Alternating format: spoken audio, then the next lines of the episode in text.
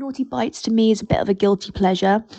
It's all about bringing together influential people, people that I look up to, that can talk about the things that have been on my mind, but I probably haven't had the confidence um, or felt like there's been an opportunity to voice those thoughts before. So I'm really, really grateful for this podcast coming in to kind of give me that support and I guess um, the relatability of the guests as well is is great uh, for where I am at the moment, um, where I kind of want to get to.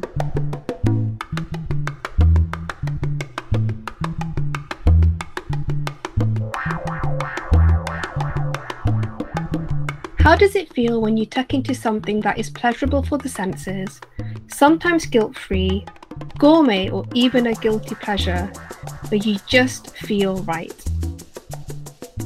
When was the last time you found yourself sneaking to the kitchen for a selfish solo treat?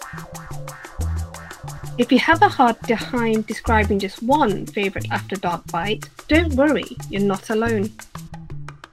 Food doesn't have to be limiting, and we dare to challenge the traditional views of sweet treats while promoting a message that is bigger than a bite.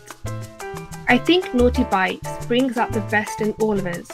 It deepens the way we interact with food, with other people, and with ourselves. If you just think back to the last time you indulged in something utterly delicious, try to remember the whole experience. How did it make you feel? And how did you feel about yourself?